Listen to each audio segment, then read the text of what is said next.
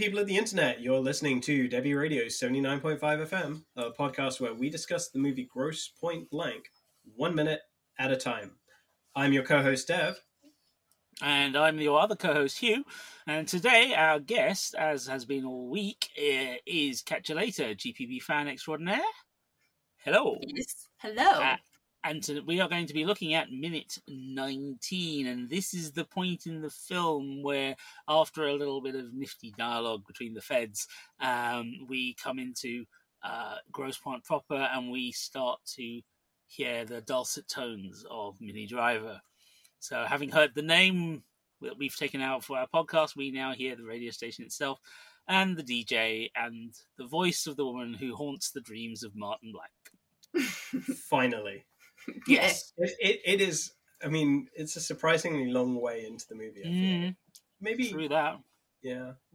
But, um, yes, so before we get into all of that, because it is a great sequence of shots and we've got some great music playing, uh, we should probably give a last little bit of attention to to these two bickering uh, married couple, um, which ended with the most like classically passive aggressive husband wife argument kind of resolution of fine, you do that then. hmm hmm Fine, I Well, I will. love.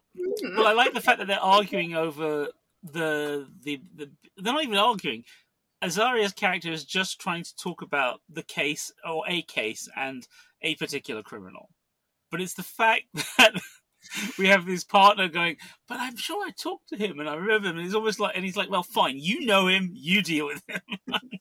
you can you, you you can be the one to kill him and then say catch up with him afterwards, like kind of thing." And I was like, "Yeah, yeah, I I I get that. I get that kind of conversation. It's quite, yeah, it's beautiful. It's a lovely You also moment. know that that one of the FBI agents throws out his garbage. In my mind, throws out his garbage every time he gets out of the car, and you know one of them always needs like the Coke cup with its like just half full still, and the bottom's really soggy.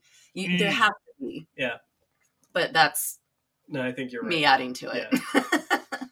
Yeah, it's definitely that kind of vibe. Yeah, Yeah. definitely. Mm, mm, mm. Um, and so we next up we're we're looking at Martin Blank as he's driving into town, and we were talking about this a little before we started recording, but he's just so unguarded in these in these moments where he's clearly looking around. He's like, it's like you've been here once before a while ago, kind of a look of like. Mhm. I think I know where I am, but I'm not 100% sure and a lot has changed and like Mhm. it's it's such a a well like well done look that he's giving as he does this looking around trying to piece together landmarks it just it's Mhm. so authentic yeah. It is. It's that um he's doing the smile. When John Cusack smiles in this, it, it's it's so genuine and it's so sweet. It, it just feels like when he's coming into the town and his jaw is slack, it's like a child in mid wonder, just like wow, look at all of this, and and yeah, the recognition of is that the candy store? type thing, and I mean, again, that's me adding to it, mm-hmm. but you know he's just seeing all these things and and then this and then he goes from the slack jaw to just this really huge just feels really genuine and really precious smile and like you said he's so unguarded. You don't see this. Yeah. you, it's just not a thing that you see in this movie and there it is within this minute.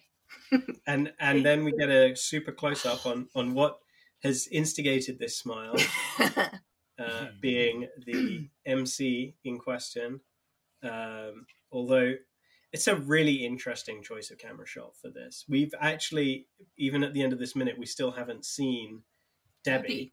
We've just seen her lips and chin super close up to the microphone, speaking in incredibly, you know, warm tones. It's it's a it's um yeah, just a really interesting composition of shot and like getting a decent amount of time on screen as well. yeah and you hear her voice too Yeah. but you don't get to see her Yeah.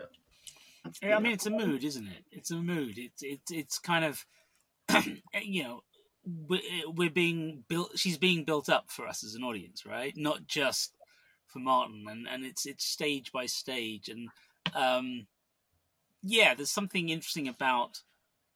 I mean, obviously, there's the obvious sexual imagery, but it's also the fact that we know from the conversation with Doctor Oatman that Martin can't stop dreaming about it, yeah. and there's something dreamlike about the way her she's overlaid as you were saying, he's got this innocence. He's got this his return home, but it's not quite how he remembered it, which is a very dream conscious thing to to feel.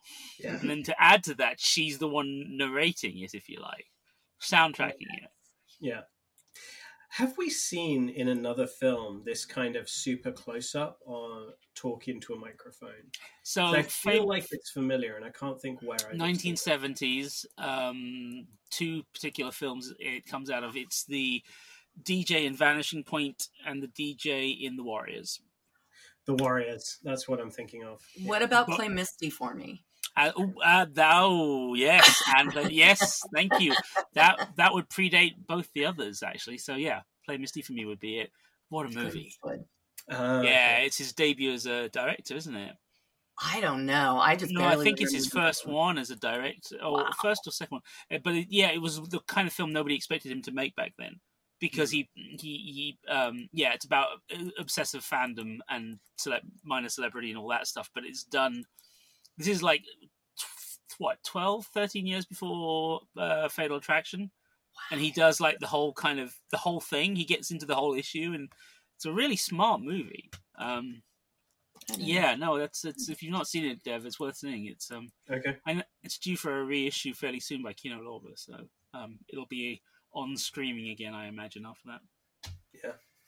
Um yeah no it's a classic image. It's a classic image and um mm-hmm they make good use of it. Um, and I think the, the the, the sensuality of it is is only part of the total yeah sort of mood being conveyed um, and that opening pan down the length of the microphone they know exactly what they're doing with this like it's oh, yeah. it's not just like it, it's this is definitely building up that that um, character introduction because so late into the movie relatively for a major character to be introduced it's got to be built up somewhat, and they're, they're clearly doing mm. that in this minute. Yeah, very much so. Very much so. Um, so, talking of the music, then, yeah. Katja. Yes. Talk to us about the music of the era.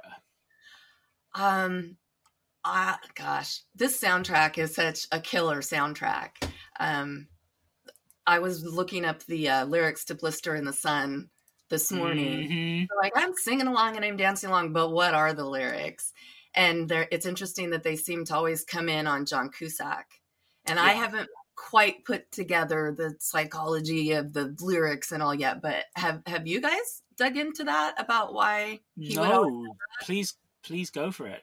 I don't. I have to research it. It was just sort of um it was just me this morning realizing that it came in on him.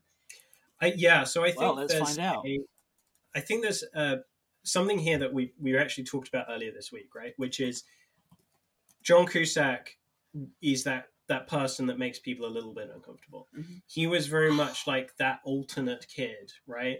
And he he had his group, right? He wasn't a complete loner, right? Mm-hmm. There was mm-hmm. Debi, there was um, Paul, there was uh, the IT kid that they meet very briefly in the reunion, and I kind of wish we saw a little bit more of in the film.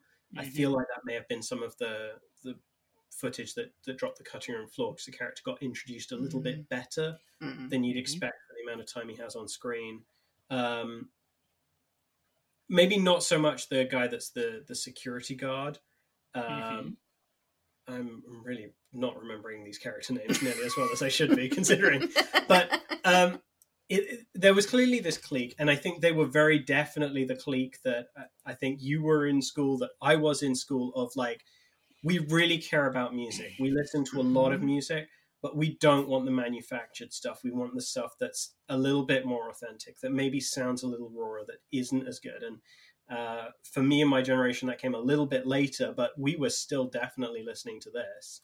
Um, and that I think is where you know you've got uh, the Violent Femmes, you've got the Clash. Um, There'd Mm. probably be Sex Pistols here if, if you know, if if uh, we were actually living their lives. Um, that kind of raw punk into new wave, right? Mhm. Mhm. Um, and and there's also, I think, a little bit later in the uh, the Hippo Room or whatever it's called, a nod to where this genre of music is going with the soundtrack choices you get there, because Mhm. that that scene is a stark contrast because obviously the music's not controlled by the radio station anymore, like the rest of the Right. track, Mhm. and and so it is contemporary music, it's '90s music, but Mhm. the choices there are some very interesting choices that I would not expect to have listened to in a bar in, in the 90s, in the late 90s, right? You, I wouldn't Mhm. expect to hear the Eels playing in a bar in the late 90s or really anywhere No. outside of particular radio stations. Mhm. Um, Yeah. It's pretty specific. So I do feel like the music is uh, that the thing that was a big part of the identity of this group. It's personalized. It's absolutely personalized. Um, I was in a group in high school. Um, we theater people, and um, we stand by our soundtracks. and and this one was just so so juicy. And I would, I really would like to know about. Um, I mean, he did make sense about like a blister in the sun, and it, he rubs people the wrong way. Yep. I mean, I wonder is is it that literal? I mean, some of the songs are. Um, Armagideon time, right? Like this is coming up to that big crescendo. It's Yes. a little Yeah. early in the film Yeah. to be playing it out, but like this is the lone gunman coming riding into town on his horse, yes. and and So- all of the tensions that are going to start building up from that. yeah. So apparently, uh, Cusack wanted um, Violent Femmes to update Blister in the Sun for the film, right? He wanted an updated version, so they recorded a newer, slower arrangement with sax, strings, and instrument, other instruments, and it was known as Blister 2000. But eventually, Cusack decided to go back to the original uh, arrangement. Unfortunately, the original master tapes of the 1983 debut album had long been disposed of. Euph- Oh. Euphemism for being junked, and so f- the fans decided to record a new version of the original arrangement. Now, both of these were on a promo CD single, but neither of these actually appears in the film because they're just playing the original, right? Um, however, they did shoot a new music video to go with the new uh, recording of the original arrangement uh, because obviously, you know, you had to have a music video back then, and so apparently this includes. Um, uh, uh, their vocalist Gordon Gano, Gano, Gano, uh, as a deranged assassin trying to kill Socks the cat in puppet form, interspersed with clips from the film, which I ha- I don't remember seeing, and I now need to find because that sounds We're gonna have mad. yeah, I But, um, that. But we're gonna have to find that before tomorrow's episode. yeah.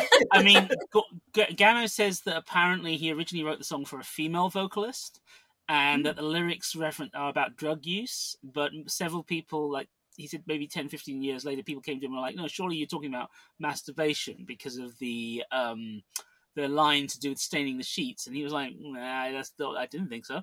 But that's what apparently a lot of people think it's about. But he says because he meant to write it he wanted a, a female singer to be singing it and he wrote it with that in mind and so the lyrics have to be taken in that mold you know you think about imagine a woman singing it and therefore that starts to lean more in the direction of you know uh, uh, drugs um, but it's just kind of yeah, women. It must be about drugs. no, no, i mean in terms of Sorry. allow me to quote allow me to quote so i he, Gano says i just thought of big hands because mine are small He says of the line big hands i know Big you're hands. the one so that's about as That's perfect. You know what I'm saying? I I don't see the connection myself, but he says, "Hey, that makes it clearer." I, all right. I, I'm reading from uh, Rolling Stone magazine when they went back over it uh, in 2019 because um, he, yeah, because they had it featured. It, it, it was a double whammy because it was in My So-Called Life as Oh, well yes. as Yes, in Gross right. Point Blank. Hence Yeah. why there was the, the pressure on them to re-release it as a single. But um, yeah, I just think Oh, it's really funny that they're trying to explain why it's about drugs, and I'm like reading this going, hmm. I don't get it, but yeah, okay. Um, and it's I think it's Blister 2000 that features on the Grosse Pointe Blank soundtrack as well. right? Yeah, I think so. I think that's Rather the version that the ended up original on version that you're listening to. Well, they wouldn't have had the master tape, so yeah. But I just the irony of it all. Yeah. Just yeah, hey, let's just uh let's just you know redo it. Oh wait, that doesn't work. Let's okay, let's go back to the original. Oh wait, we can't find it again. Okay, let's redo it again. It's like wow, okay, guys, you really want this song in there. But I mean, you can totally see Joe Strummer like t- totally endorsing this, right? Like between oh, completely John Cusack and Joe Strummer, like I, I can see how they were able to make it happen and why they would care so much. Oh, to be in a sound booth with them in a in a studio setting mm. would be mm. fascinating. Yeah. Because mm. John Cusack is a huge oh, look who I'm telling. He's such a huge music person.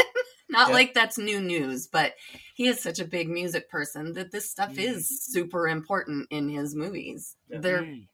when they're specifically um, Cusack driven, I feel like the music is always premium. Yeah. Just in yeah. general. Yeah. That's not necessarily specific to Grosse Pointe Blank, but it includes it. it does, yeah, and it predates Grosse Pointe Blank, and and obviously the next thing, next big thing is is High Fidelity, which is yeah, the, the that, and that and that range is far wider in terms of the, the, the type of music they want for that film, and they can justify that because it's a record store. Whereas this needs to be specific to time and place. Mm-hmm. Yeah. Um, and it takes and think, you exactly there. Yeah. Yeah. Yeah. Yeah. Absolutely. So before we forget that we need to uh, watch that uh, music video as soon as possible, uh, shall we uh, call it here? Yeah, let's do that. Where does this end?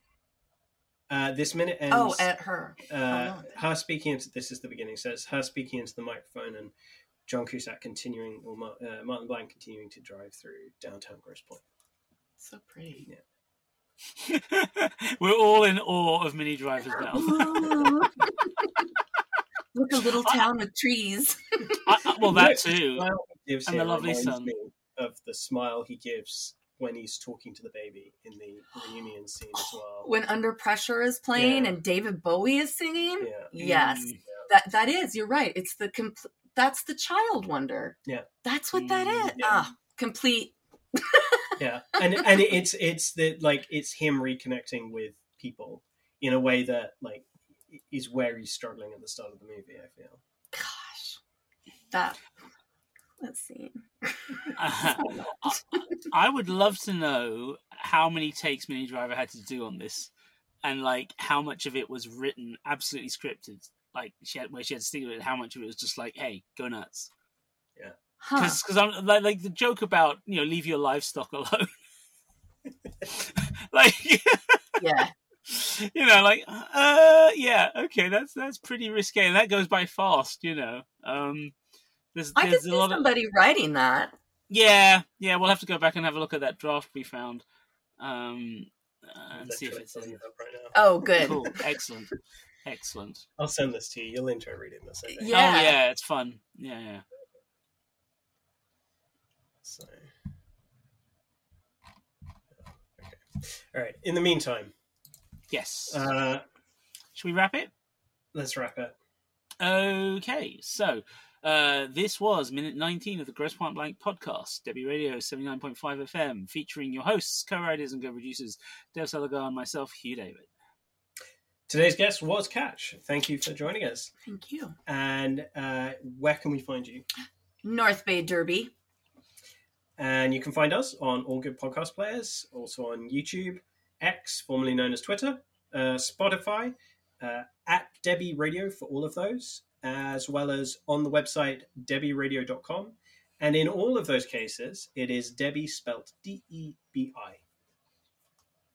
And if you want to talk with us, you can join the Facebook listeners group, Debi Radio 79.5 FM Fan Club. Uh, that is, as Dev said earlier, D E B I Radio. Sure was clear that all of this was new. Concentrating hard like a little girl smoking for the first time.